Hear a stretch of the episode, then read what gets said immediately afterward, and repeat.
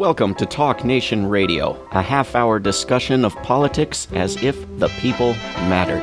I'm David Swanson. It is my great privilege to welcome to Talk Nation Radio Ray McGovern. Ray McGovern's work is supported by the Ecumenical Church of the Savior, which strongly believes that church, synagogue, mosque leaders must find ways to find their voice and speak out. There's something he disagrees with me on. He has been studying, analyzing Russia for more than 5 decades, both in academe and government. He was a senior analyst at the CIA during the 1980s. He also conducted early morning briefings one-on-one of the President's Daily Brief for President Reagan's most senior foreign policy advisors. He is also a terrific advocate for peace and has been for many years. Ray McGovern, welcome to Talk Nation Radio. Thank you, David. I could have sworn I had you on this show before, and I have not, and that is an incredible failing. So it is very good to have you on. That's why you're giving me 2 hours right now, correct? Well, this will be the first half hour, and we'll catch up on the rest of that in the coming months, I hope. But I had to have you on, even though I thought I already had you on, because you've been such an informed and important and rare voice on the Russia Gate madness that has swept Washington, D.C. And because this week, more than at any time in the past several years, we see the conflict between the United States and Russia taking potentially catastrophic form through the increase in hostility in Syria. Without exaggerating the significance of what happened on Sunday when a U.S. plane shot down a Syrian jet. Well, let me just say it's impossible to exaggerate the significance of that. You'll recall that on April 6th, President Trump decided to gin up his popularity numbers, shooting 59 cruise missiles into an airfield in Syria. Russians reacted pretty calmly to that. They had been warned ahead of time, 2 hours ahead, they get your people out of there, we're going to bomb it, we're going to strafe it. They didn't really do an awful lot other than complain. One rhetorical statement, which did matter, was the Prime Minister of Russia, Dmitry Medvedev, saying, we used to have an atmosphere of trust with the United States, now there's a complete absence of trust. They can't figure out, the Russians can't, whether Trump did this all by himself or that Mad Dog Mattis and McMaster at the NSC advised him to do it. Our information is that he did it all by himself, thank you very much, talking with Jared Kushner and his daughter, and then he asked McMaster and those to fill in behind and do a quasi-intelligence memorandum justifying it. Back to the point here. How did the Russians react? Well, one would have thought that they would have canceled participation in this joint exercise, this joint headquarters located, in Syria and in Jordan, where they deconflict these flights. Now, they did not do that. It continued unabated, and the militaries of both countries, that is, Russia and the United States, including Syria and Turkey and Jordan and even in Britain, they all continued to coordinate and, as they call it, deconflict these flights. So an incident such as happened on Sunday would be avoided. Whoops, all of a sudden, what happened on Sunday? We knew in advance because the Russians told us. The Syrian flights were being conducted in that area, and we shot that plane down anyway. Yeah. Now you're using "we" to mean the U.S. government in this case. Yeah, I'm using the U.S. government. Yeah, I used to be part of that. Now, what does this mean? Well, if they're not going to deconflict anymore, we're back to square one, and I date square one back to last summer when the Ministry of Defense spokesman said, look, enough of this foolishness. We're going to shoot down everything that flies over Syria, Please don't be deceived into thinking that these so-called stealth aircraft are immune. We're going to shoot them down, too. And last but not least, you know, Syria's not very big. We won't have very much time to warn anyone. This is the warning. This is the last warning. There's not time enough to identify who owns these planes. Whoa. Well, that was the worst of it. And that was the statement of the spokesman of the Defense Ministry. Today, they've said the same thing, pretty much. They've said, look, this is it. We don't want this to happen anymore. We're going to target anything that flies. And please be advised that this is it. So the deconfliction, I would guess that they'll still meet in these deconfliction centers. But I don't expect the Russians to take seriously any deconfliction that would end up in shooting down Syrian or, worse still, Russian planes. What the Russians said on Sunday or Monday, Ray, if I'm not mistaken, was any U.S. or coalition planes east of the Euphrates, they will shoot them down. Is that right? Yeah. You know, it should be east of the Euphrates. Some of the press reporting is saying west of the Euphrates, but that doesn't make an awful lot of sense. So I'm sure you're right. So where are we here? We're at a situation where President Putin doesn't know who's running our Air Force. Now, back in September of last year, you'll recall that, to his credit, Obama ordered John Kerry to work out a ceasefire in Syria with his opposite number, Lavrov. Last summer, it was very clear that the Russians felt that they had been mousetrapped. After 11 months of tough negotiations between John Kerry and Sergei Lavrov, the foreign minister of Russia, approved personally by Putin and Obama both, there was a ceasefire agreed to on the 9th of September. On the 12th of September, it went into effect. On the 17th of September, U.S. Air Force plane bombed known fixed Syrian positions on the top of hills and killed almost 100 Syrian forces and wounded many others. Now, what did Putin say about that? Well, he waited a couple of months, and at Valdai, the big conference they have every year, he said, look, you know, it's really kind of confusing to us. I conclude an agreement with the President of the United States. In that case, it was Obama, of course. And then it appears that not everyone in Washington obeys the Commander-in-Chief. What do you mean?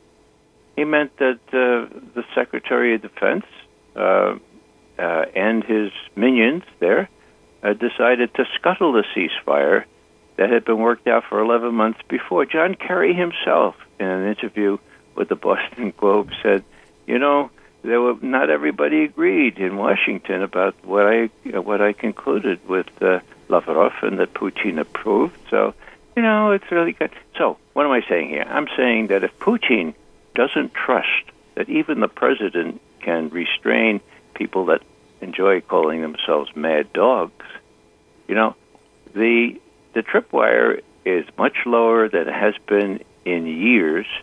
And if these folks, or these General Keens, or the Ralph Peters, or the Mad Dog Mattises, or the Dunfords, or the Marine generals of our country decide, well, hang on, well, stealth, they get down, we'll show them a thing or two, we'll put a couple of stealth in there. They will be shot down, and then we will be in a kind of propaganda situation which will, quote, justify, end quote, even more escalation. This is a very, very dicey time, David.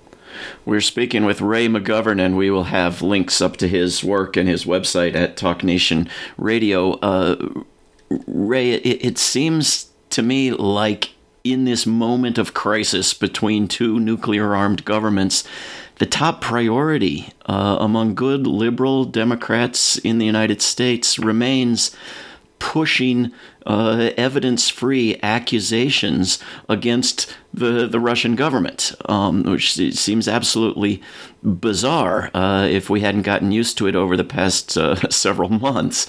What is your take on this phenomenon?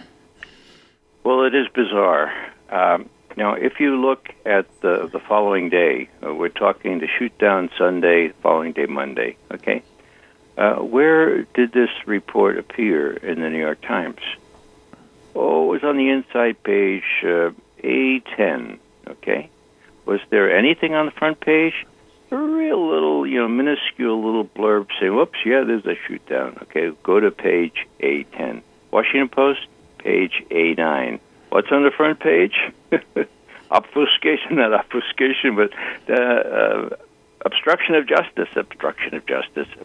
of justice, all over the front page and on the early inner pages. So you're quite right, David. It's bizarre here in Washington. It doesn't seem that especially the, quote, progressive Democrats, end quote, if any, that they have any sense of responsibility for letting this thing get out of hand. They don't care very much. They've imposed their Senate voters 98-2 to put more sanctions on Russia.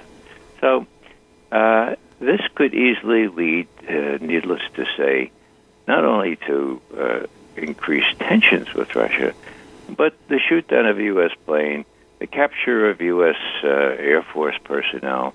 And then you get into a very, very sticky situation where neither side wants to back down.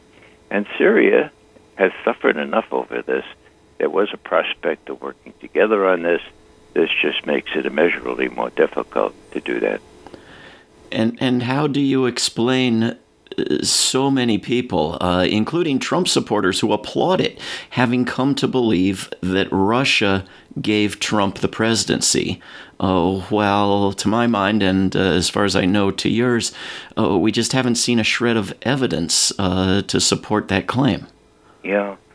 Well, what's bizarre about these investigations, David, is that in my experience, and I've been around here 50 years, usually you have a crime to investigate. I mean, like Watergate, you had a crime to investigate. This time, there's no crime. There's just a cabal comprised of the FBI, CIA, and NSA saying, we assess some more. We assess that the Russians interfered with the election. Well, we assess. Where's the beef? Where's the evidence? Well, there isn't any. And this makes it very difficult because when you have a campaign motivated by a two-pronged effort, okay, the first prong is, what I call is the HWHW virus. It's very virulent. It descended on our country on the 10th of November. It's the Hillary would have won virus, okay? Now, there are all kinds of otherwise sensible people who suffer from PTSD. That's what it's like. I mean, it was such a shock that Hillary didn't win, and it's beyond belief that it could have been because Hillary was a fatally flawed candidate who nobody trusted. That couldn't be it. And so very early on, who was it to blame? The Russians. The Russians did it. The Russians. But the Russians aren't WikiLeaks. That's okay. WikiLeaks work with it. The whole thing was orchestrated and played to a hilt by the New York Times, the Washington Post. And that's what's really, really scary here. Because without a semblance of evidence, they've not only tried to justify why Trump is in office, namely it's the Russians, but they've also tried to sabotage and have been so far able to sabotage. The only sensible thing that Trump has ever said over the last couple of years, and that is that there's no reason on God's earth that there can't be a decent relationship with Russia. Okay? That's what they're at. Now, David, better than most, that peace is very, very bad for business. That war tension, tension especially in Europe with Russia there, right? Oh, man, that's very, very good for business. And so it's what Pope Francis called the blood-soaked arms traders, the arms manufacturers, and the congressional people who benefit from all this by taking part of the take and using it to get reelected and then appropriating more money. I mean, this is a great country or what? That's what's at foot here. They want tension. They don't want a decent relationship with Russia because they want a justification for continuing with this massive arms buildup that Trump is behind and that congressmen profit from and profiteer from, partly because of the jobs it brings to their community.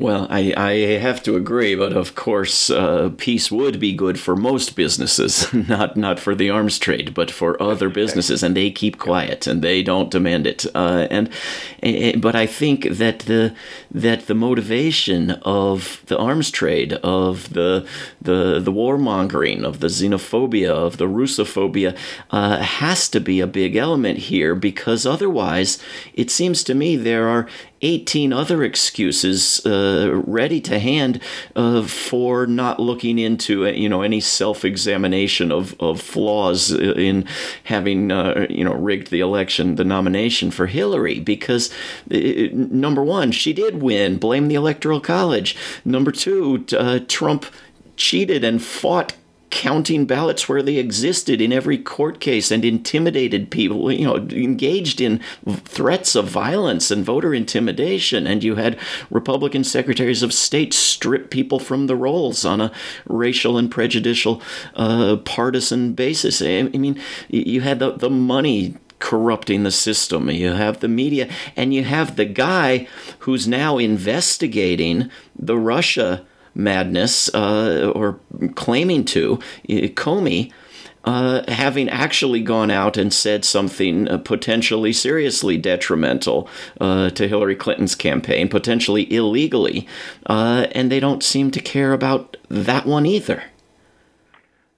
Well, it's really hard to think about the Democratic Party of Franklin Roosevelt, which was the party under which I grew up. They're a bunch of wimps, let's face it. Hillary didn't even sneeze when a lot of this stuff happened. Kerry didn't contest things that happened in Ohio. What's his name, Vice President? Gore. My God, They all folded. So they got no guts. And when you got a bully like Trump, that's a bad combination, no guts on one side and a bully on the other. Now, with respect to Comey, what's happened here is bizarre. Here we have a guy who leaked a ostensible memorandum that he composed on his laptop as soon as he talked to Trump, and he charges that Trump said, let go the investigation about General Flynn. He's a good guy. He's been fired. Why don't we let that go? I hope you can let that go. Okay, so I hope. Now, I remember when Comey was testifying before the Senate Intelligence Committee maybe 2 weeks ago or so, and one of the senators says, well, now, Mr. Comey, I'm a former prosecutor, and so are you. Now, have you uncovered, or do you know of any case where someone was accused of obstruction of justice because they expressed a hope? And Comey said, he said, no, look, you're a prosecutor, so I'm a prosecutor. Has anybody been even brought to trial because they expressed a hope? And Comey says, no, sir, I suppose they're not. So we don't even know what's in Comey's memorandum. But if it's as reported, no, not reported, as leaked by Comey himself to the New York Times, well, all he just says is, I hope you can let this thing go away. And that's a far cry from something that's indictable or pursuable, it seems to me. Now, what happens? Well, Comey says, without any apology, so I didn't personally leak that. I just told my folks to leak that to the New York Times, and they did. And my purpose, says Comey, was to get a special prosecutor nominated to get this thing underway, and it worked. And so that's why I did it. Now, the day after, the head of the, well, deputy head of the deputy attorney general named a special prosecutor. And who was it? One of Comey's best pals, comrades in arms, former FBI director, Bob Mueller. Now, you couldn't make this stuff up. Here, he acknowledges why he leaked this so-called memo, and where's the memo now? Where is it? Oh, he gave it to Bob Mueller. So with this deft move, Comey has kept the memo out of public circulation, out of the press, and away from the Congress, okay? Who's got it? Bob Mueller. Now, you hear or you read the New York Times and the Wall Street Journal and the Washington Post that Mueller and Comey are very distinguished, incredibly universally respected figures. That's, well, what we would, in the Bronx, we'd call that a crock, okay? What did they do? They approved torture.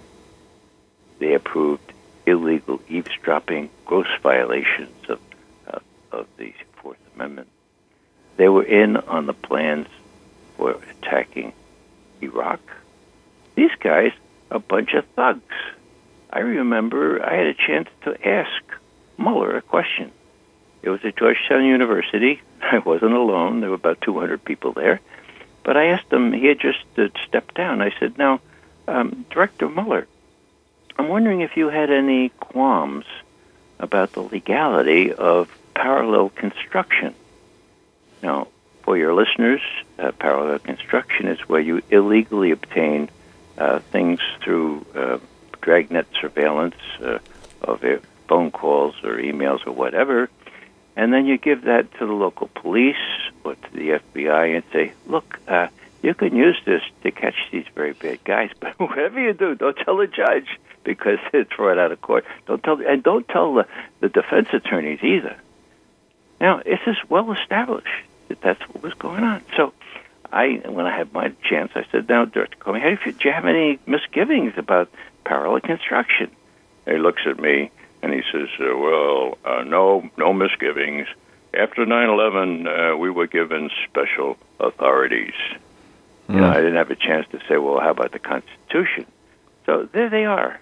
These guys have violated every law known to the Constitution. That's a slight exaggeration. But why are they universally expected, guys? Because they're part of the establishment. And worse still about Comey, people may have seen Comey kind of squirm in the chair when he was testifying before the House Intelligence Committee, and he came up again with respect to the Senate. When did he squirm? Well, he was asked about why the FBI didn't get access to the computers of the Democratic National Committee. Misses the whole thing, you know. This is where the so-called Russian hack with the Cyrillic on it came from. Okay, so here's Comey saying, well, yeah, we should have. I mean, I would have liked to, but we couldn't. We couldn't get access to the DNC computers, and so we had to go. We had to go with this commercial firm, CrowdStrike, a very good firm, mind you, for forensics. Now, I recognize that you really should do forensics with physical access to the machines, but we couldn't do that. That was before the House. Before the Senate, Senator Burr asked him the same thing. And Comey said, no, we couldn't do that. And Burr never says, now, Director Comey, give us a break. Why couldn't you do that? Why didn't you do that? And the answer is, and I ask your listeners to listen carefully here. The answer is because Comey knew full well that it wasn't the Russians that were responsible for that little hack with the Cyrillic on it. It was his pal John Brennan, head of the CIA, that we now know has an incredibly sophisticated and expensive program which allows hacking into computers or servers or whatever, obfuscating the word used in the original CIA documents, this comes as usual from WikiLeaks, obfuscating who hacked in and leaving little telltale signs like ooh in Cyrillic or Arabic or Farsi or Korean or Chinese. Those are the five languages they were working with. So if I had to guess, and I'd put a lot of money on this, it's not the Russians that were responsible for that great hack that CrowdStrike revealed. It was a hack, but it was done by John Brennan, obfuscating the origin of the hack and putting these little. It wasn't only Cyrillic, by the way. It was the first name and patronymic of the first KGB director, Felix Semyonovich for Dzerzhinsky. I mean, hello. Well, you don't want them to miss the point, do you, Ray? No, you want to be pretty obvious about it. So anyhow, there's a lot going on here. I've never seen it quite as intense, but I think it's even more deranged from Watergate, because at least Watergate, we had a crime. And so it was legitimate to investigate. These are fishing expeditions, and, you know, Trump is not far off. You know, they make a big thing of him saying, it was a Russia thing. It was Trump and Russia. Well, yeah, it was. But everybody says, oh, he's admitting that he wanted to call off the investigation. And my read of that is, no, the Russia thing is that all these leaks were happening and all these fake hacks were happening, and no one looked at those. No one investigated real crimes. It's a crime to leak sensitive information, intercept the messages with the Russian embassy. Those are crimes. Why doesn't anybody investigate it? He couldn't get Jim Comey to do that. And after 10 months, he got fed up, in my view, and he said, well, let's get rid of this guy. And the way he did it was crazy, but he did it. Yeah. We've got just about 1 minute left, Ray. What can we do to persuade our fellow Americans, fellow human beings, that this is nuts? Because people seem to be thoroughly convinced and to believe they've seen evidence, even if they can't name what it is or point to it or show it to you. How do we change this before it's too late? Well, you're right. You know, Martin King said there is such a thing as too late. We're getting close to that now, David. The thing is to spread the word around. You're doing a good job. There are enough of us. What we need to do is persuade the American people. Number one, we need to tell them that before the attack, the war of aggression on Iraq, 69% of them had been misled to believe that Iraq was a threat. Now you know what the number is. 68% of the people believe that Russia has inordinate influence over Donald Trump. We have to disabuse our colleagues of that, make sure that they can make cogent decisions, and get them to look at responsible websites. Thank you for your help in that matter. I wish we could go on. We'll do the other hour and a half in future shows. Ray McGovern, thank you very much for coming on Talk Nation Radio. You're most welcome, David. This is Talk Nation Radio. I'm David Swanson. Take action at rootsaction.org. Help end war at worldbeyondwar.org. All past shows can be heard at davidswanson.org. Talk Nation Radio is produced in Charlottesville, Virginia, and syndicated by Pacifica Network. If you are listening to a non-profit station, please support that station. Talk Nation Radio is funded by contributors at davidswanson.org. There is no way to peace. Peace is the way. Until next time.